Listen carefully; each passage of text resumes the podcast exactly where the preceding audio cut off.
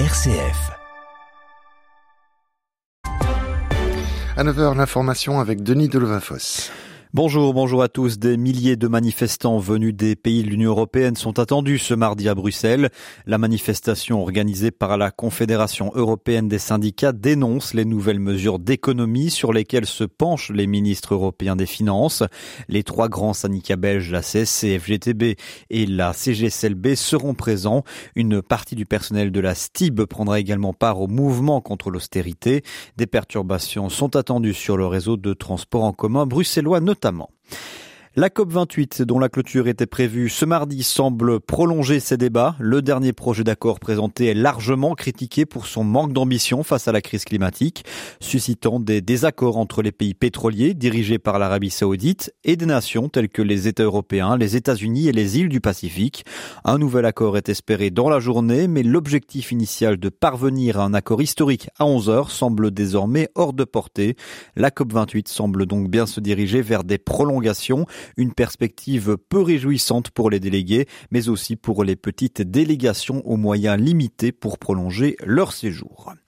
Chez nous, afin de réduire leurs émissions de gaz à effet de serre, 5 grandes entreprises vont investir pas moins de 346 millions d'euros dans leurs usines en Wallonie afin de diminuer leur empreinte environnementale, relaye le journal L'Écho ce mardi.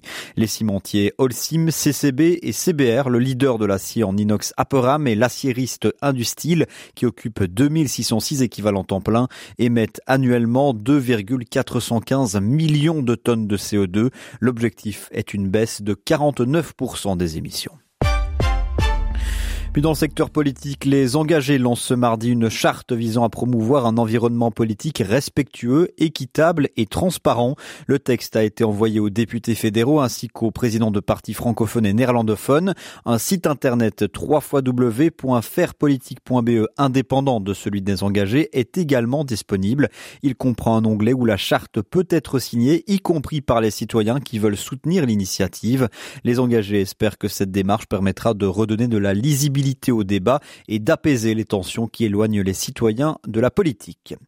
Enfin, comme lors des 2 dernières années, l'usage des feux d'artifice est interdit dans l'espace public de l'ensemble de la région de Bruxelles du 15 décembre au 3 janvier prochain, a annoncé le ministre-président bruxellois Rudi Vervoort. Cette décision fait suite à une demande des chefs de corps de la police locale ainsi que des services de secours de pouvoir garantir au maximum la sécurité de leurs agents sur le terrain. La police a également suggéré de disposer d'une approche régionale. À noter que ces interdictions ne visent pas les professionnels. C'est la fin de ce flash. Retour de l'information belge à midi sur les ondes de RCF. Bonne matinée.